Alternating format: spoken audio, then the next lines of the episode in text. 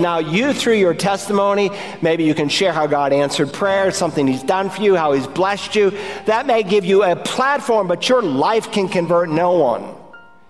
The Word of God, brought together by the Spirit of God, is what brings about supernatural conception.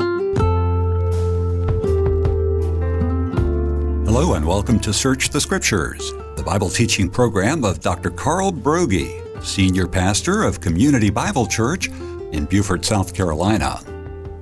We're in a study of the book of Jonah, and today Dr. Broggi continues his message in Jonah chapter 3. In order for there to be true repentance, in order for there to be faith, one must hear the Word of God. Let's join Pastor Carl as he further explains the doctrine of repentance. And so, some in our Reformed faith, they front load the gospel, almost making repentance a work, like it's something that you do before salvation in order to believe, and it is not. Again, brethren, what shall we do? And in one word, Peter said, repent. What were they to repent of? It all is determined by context. In that context, the Hebrew people said, Jesus is just a man. Not only is he a man, he is a blasphemer. He deserves to be executed and they learn from the scripture no, he's the promised one. It rings true to their life because the word of God is living and sharper and active than a two edged sword. What will we do? Change your mind. Metanoeo, oh, that's what the word repent in both Hebrew and Greek means to change your mind. But understand, you can be convicted by the Spirit of God without necessarily being converted by the Spirit of God. And there are many examples. Think your way through this for just a second. There was Governor Felix in Acts chapter 24. Paul has the opportunity to share God's love and forgiveness to him. And we're told in Acts 24 25, and as he was discussing righteousness, self control, and the judgment to come, Felix became frightened and said, Go away for the present, and when I find time, I will summon you. Now, here's a man who was under deep conviction. But as history records he rejected Jesus. He was under conviction but he wasn't converted, he didn't repent.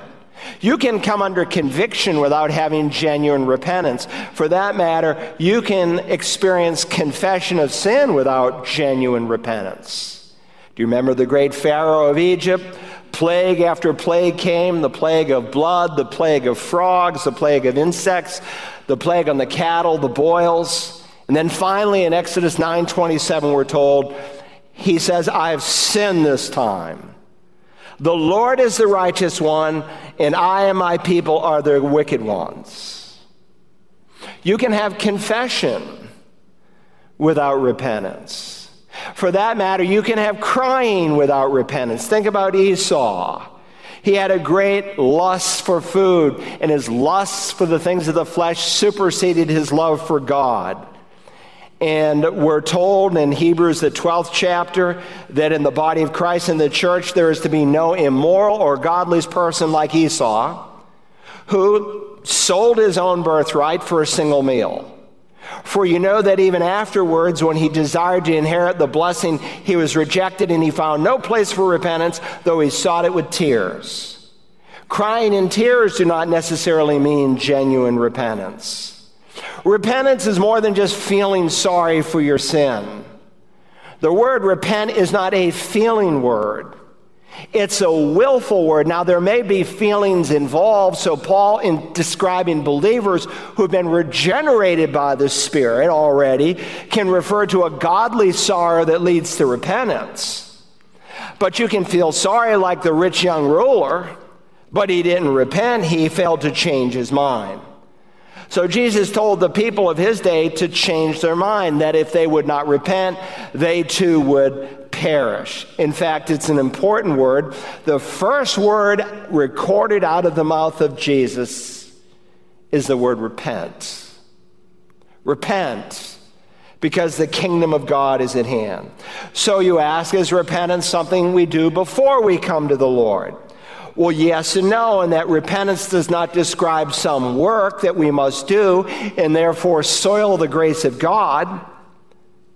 But indeed, when you believe, you have genuinely repented.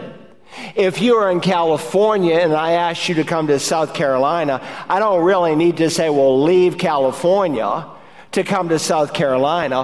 All I need to do is say, come to South Carolina. And if you come to South Carolina, then you leave California. And when you come to Christ, you're coming to the Lord Jesus for the forgiveness of sin. You're willing to acknowledge that your sin is wrong, that it needs to be forgiven.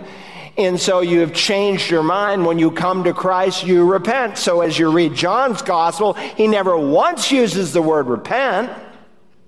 But he preaches what Christ had commanded him and all the apostles to do to preach repentance for the forgiveness of sin.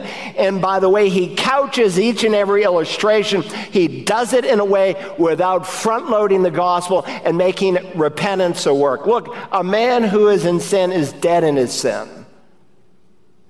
Jesus said, The man who sins becomes a slave to his own sin. You can't clean up your life to come to Jesus Christ. But when you come to Jesus Christ, He will indeed clean up your life. Now, back here in Jonah 3 and verse 5, then the people of Nineveh believed in God. Circle that word in. Because if that word in were not here, there would be no salvation. There are some people who believe about God, who, who believe about Christ, but they don't believe in God, they don't believe in Christ. They know God like most of us know the President of the United States. We all know who the president is. Most of us have a lot of information about the president. We may have different opinions on our president. We're still called, by the way, to pray for our president. I hope you're doing that earnestly in these days. But maybe none of us personally here know the president. A lot of people know God the way I know the president. And so in Acts 17, God makes it very clear what the content of faith is. Listen to these words. The Apostle Paul says, Therefore, having overlooked the times of ignorance, God is now declaring to men that all people everywhere repent. Why? Because he has fixed a day in which he will judge the world in righteousness through a man whom he has appointed, having furnished proof to all men by raising him from the dead. So God asks us to change our mind concerning Jesus, to trust him who died on our behalf, who was raised from the dead, declaring him as sinless, declaring him to be Lord. Now, I'm sure Jonah didn't know that this mass revival was going to take place when he went and preached in Nineveh. His message was simple. He had 40 days and Nineveh would be overthrown. Would they laugh at him? Would they mock him? Would they turn against him? Would they persecute him? Would they execute him? He doesn't really know. But the fact of the matter is, is when he starts preaching, the people stop and they listen. And God brings great conviction across the whole city. Then the people of Nineveh, in response to the message, then the people believed in God. You ask, well, what specifically did they believe in light of what we just read from Paul in Acts 17? The same thing you and I believe that God is the provider of salvation. I hope you understand that when you get to heaven, there won't be people in the Old Testament era who were saved by human merit, by obedience to the law, and that the rest of us were saved by believing in Jesus. God has only had one way of salvation through all of time. Now, understand five words in the Hebrew text, eight words in our English Bibles, yet 40 years and Nineveh will be overthrown. Was that all he preached? No. You say, how do you know? Because the best interpreter of Scripture is Scripture itself. God gave us divine commentary on the Old Testament prophets. Listen to these words in Acts 10. Peter says in Acts 10:43 of him, he's speaking of Jesus, of Jesus, all the prophets bear witness that through his name everyone who believes in him receives forgiveness of sins. Jonah's a prophet. What did all the prophets preach? What did all the prophets bear witness of? The Messiah. Now, did Jonah know that the Messiah's name would be Yeshua? Of course not. He didn't know his name would be Jesus. but he bore witness of the coming Messiah. In addition, Jesus tells us in Luke 11 For just as Jonah became a sign to the Ninevites, so will the Son of Man be to this generation. Jesus taught, if you were here several weeks ago, that Jonah was A, a sign to the wicked and idolatrous and adulterous generation that um, uh, Jesus encountered as he did miracles on the earth. But in addition, he himself was a sign. Jesus made this statement For just as Jonah was three days and three nights in the belly of the sea monster, so will the Son of Man be three days and three nights in the heart of the earth, which tells us that Jonah preached more than five words because, like all the prophets, he bore witness of Jesus, of his death, burial, and resurrection. See, the only difference was they're looking forward, and certainly there were some who had a fuller revelation of the truth of God. But who is the first prophet in Scripture? Abel. Abel's the first prophet in Scripture. How do we know that? Because Jesus tells us that. You don't know that from the Old Testament. But Jesus indicted the religious leaders of his day with the blood of all the prophets from Abel to the last prophet Zechariah. And we are told in the book of Hebrews that he came on the basis of faith. You know, liberal German theology of the 19th century said, and so many foolish American evangelicals have bought it, that the difference between Abel's sacrifice and Cain's sacrifice is that Abel brought his best and Cain brought less than his best. A, you don't know that Cain brought less than his best. He could have brought the finest of his garden. But one, we're told, and the writer of the Hebrews came on the basis of faith. He came on the basis of what God had revealed. Faith is always based on Scripture. Faith comes through the Word of God. And what had God revealed? God had revealed to Adam and Eve, his parents, and even possibly by direct revelation to Abel, that without the shedding of blood, there's no forgiveness of sin. And so he made them coats of skin. And so Abel, based on revealed truth, comes with blood because he recognizes that sin deserves death, and that blood was a foreshadowing of the precious, sinless blood of Christ that would someday be shed. Now, there's the means to this revival. Secondly, let's think further about the extent, the extent of this revival. Again, we read here in verse 5. Then the people of Nineveh believed in God, and they called a fast and put on sackcloth from the greatest to the least of them. Now, we're told specifically from the greatest to the least of them, they called a fast. They put on sackcloth. Is sackcloth. Verse 6 says they sat on ashes. Sackcloth is roughly like burlap. That would be the closest parallel. It's a scratchy garment. They put on sackcloth and they sat on ashes. And that's what people typically did to express outwardly what was going on inwardly in their hearts, that they were turning from sin. So fasting and wearing sackcloth and sitting on ashes was an object lesson declaring their bankruptcy and their need for forgiveness. Now, they were not saved by that. They were saved by believing in God, but outward works always show inward reality. And we see the same truth in the New Testament. Listen to these words in Ephesians 2 8 and 9. For by grace you have been saved through faith. Most of you know what grace is. Paul says in Romans 11, 6, if it, your salvation is by grace, it is no longer on the basis of works, otherwise grace is no longer grace. Grace is for God so loved the world, he gave his son. Did God have any obligations? Did God have any debts to pay? Absolutely not. He didn't have to send his son to die on that cross. That was grace, but just because he died for all doesn't mean all are saved. You have to believe in him. You have to come through faith, which is described as something that's not of yourself. It's a gift. The gift of God is eternal life. You don't earn gifts, you receive them. It's not as a result of works. It's not a reward for anything you've done, so that no one can boast or brag. He couldn't have said it more plainly. But listen to the next verse. We missed the next verse. When you memorize Ephesians 2 8 9 and the most 100 passages you'll be getting here shortly that you should memorize, I have Ephesians 2 8 9 and 10. For we are his workmanship poema, we get our word poetry, we're his workmanship, his poetry, created in Christ Jesus to do good works, for good works, unto good works. So we're not saved by works, but we're saved to do good works, which God prepared beforehand for you to walk in. So as you're a spirit filled believer and you obey what you know, God unfolds his plan for your life and you discover the very best that he has. So here's a major city, Nineveh. It's the capital of Assyria. It's steeped in wickedness, and yet there's a 100% conversion rate. The people from every social stratum, from the greatest of them to the least, are represented. So picture it in these terms You are in the belly of a great fish. And as this map shows, you are spit out on Fripp Island, all right? And you have a three days walk from Fripp to Hilton Head, it's 60 miles.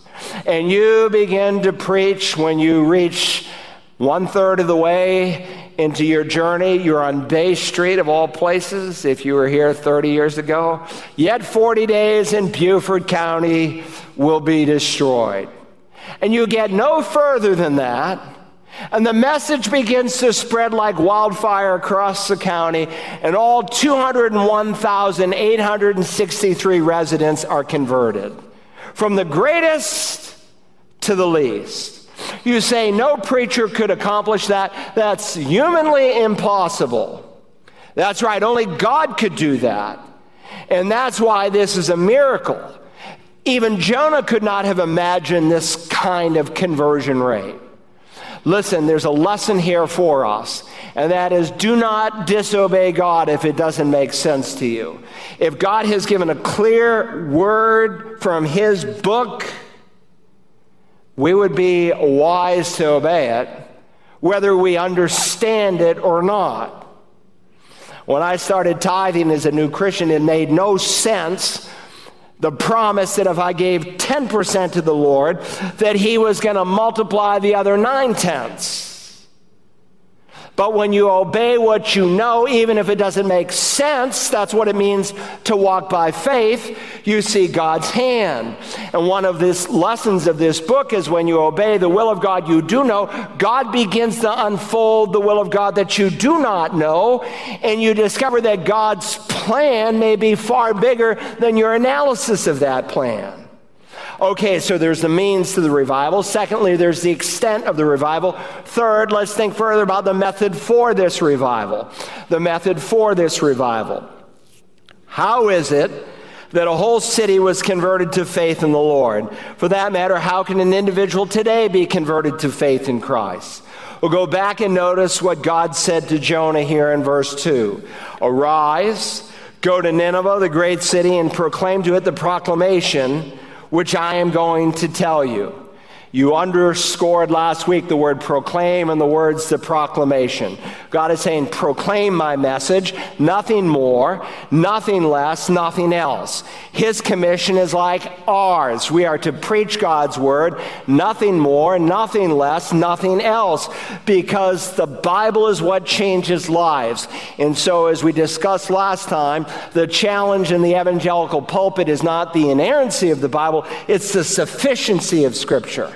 And we have lost that, and it's leading the church into apostasy, and it could potentially become total apostasy. Now, I don't know that we're going to be able to stop that or arrest that. Because there is coming a day when there is going to be total apostasy. And the seeds are being sown in our day. But I know what this preacher is going to do, no matter what other preachers do, as long as God gives me health and mental acuity to preach the Word of God, I'm going to preach nothing more, nothing less, nothing else. I'm going to preach it in season and out of season because His Word is sufficient and it's the power of God to change lives. Listen to the promise that Isaiah makes. For as the rain and as the snow come down from heaven and do not return there without watering the earth and making it bear and sprout, and furnishing seed to the sower and bread to the water, so will my word be that comes forth from my mouth. It will not return to me empty without accomplishing what I desire and without succeeding in the matter for which I sent it. The word of God is the seed that God used in Nineveh to convert the Ninevites, and it's the seed that God will use in this day to change lives. Hold your finger here in Jonah and go to 1 Peter. All right, find the revelation and scan backward. Remember Peter, James, and John, the inner circle? Well, those three are clustered together at the end of the Bible, but not in that order. James, Peter, 1st and 2nd, John, 1st, 2nd, 3rd John, all right? Go to 1 Peter chapter 1. I know many of you don't have a Bible because this is your first time here. Now, the sad fact is that in evangelical denominations and organizations, at least for the last 30 plus years that have been surveyed, it tells me that 95%, all the surveys done, hasn't changed in 30 years, 95% of born again, really blood bought children of God have never personally introduced someone to Christ. That's pretty sad. And part of that I think is because we don't really understand what Peter is saying. Listen to 1 Peter chapter 1. Look at verse 22. He said, Since you have, in obedience to the truth, purified your souls for a sincere love of the brethren, fervently love one another from the heart. For you have been born again, not of seed which is perishable, but imperishable, that is, through the living and enduring Word of God. Now, the connection between verses 22 and 23 is established with that little three letter word for. Do you see it? You might want to circle it. He's reminding us that we are to fervently love one another. I am to fervently love you. You are to fervently love me. Why? Because here's the reason we have the same Father. When you are born again, the Holy Spirit comes to live inside of you. That makes us brothers and sisters in Christ. But as many as received him, Jesus, to them he gave the right to become children of God, even to those who believe in his name. If you become a child of God, that means you were not a child of God beforehand. And Peter is reminding us that in the spiritual realm, the same seed that conceived me conceived you, making us children of God. Now, there's only one way to see the inside of heaven you must be born again. Jesus said, Unless you are born again, you will not enter the kingdom of God. You will not see the kingdom of God. And just as you were conceived in your mother's womb with human seed, even so, if you're going to be saved, you must be conceived with spiritual seed. Now, in the physical realm, you and I were conceived with perishable seed. My father is dead. My father's father is dead. His father is dead. I come from a long line of perishable seed. And someday, if Jesus doesn't come back first, I too will die.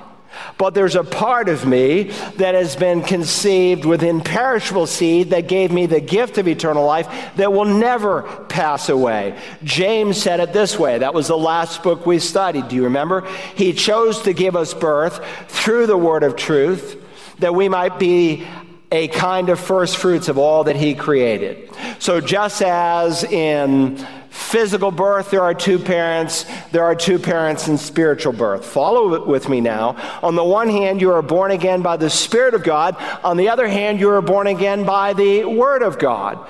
The Spirit of God uses the Word of God to bring about conversion. And the degree to which you believe that will be the degree to which you use Scripture. Faith comes from hearing, and hearing by the Word of God. There have been countless occasions where I've encountered someone and you can just tell they're not getting it's not clicking. I've just taken the scripture there in my office and I've read more scripture.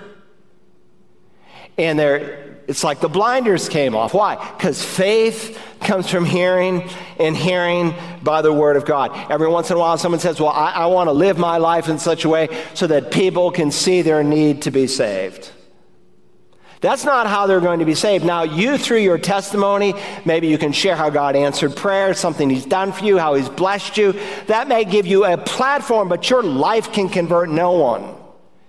The Word of God brought together by the Spirit of God is what brings about supernatural conception. And that has been true in every age. No one has ever been made right with God apart from Scripture.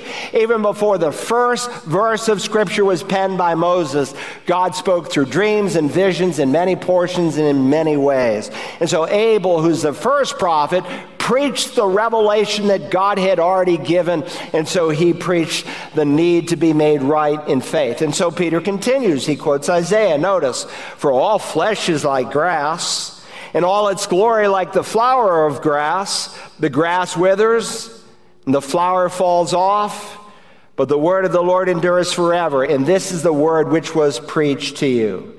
Everything in it has the seeds of decay. You bring your wife some beautiful flowers, within a few days they're dead.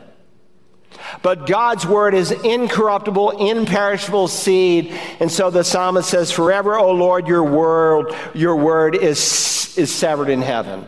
Now, people have made fun of it. They've scorned it. They've mocked it. They've tried to distort it.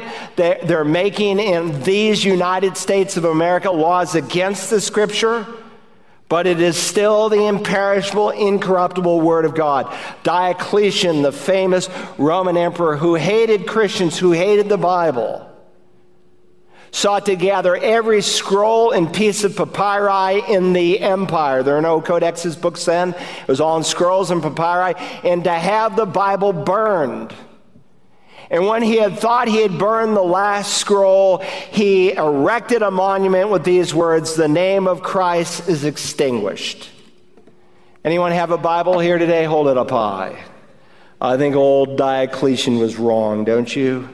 They can make laws against it, people can ridicule it. Cults try to add to it. Liberals twist the word of God to their own destruction. The humanists of our day are ignoring it but it is nonetheless the incorruptible, imperishable Word of God. And when you're convinced of that, as you speak to people about the Lord, you will be quick to use Holy Scripture in that process, for it is God's divine seed. You know why some of us have never seen anyone to come to know Christ? Because we think our testimony has some power in it. It has no power but to give you a platform. People aren't converted by your testimony. Or you have been convinced by the evil one because of the evil in our day that people just aren't interested anymore. There are people every week who come here who are looking for answers. Living a good life is not enough to be a witness to the gospel of Jesus Christ. We need to share the good news from the Bible. Faith comes from hearing, and hearing by the Word of God.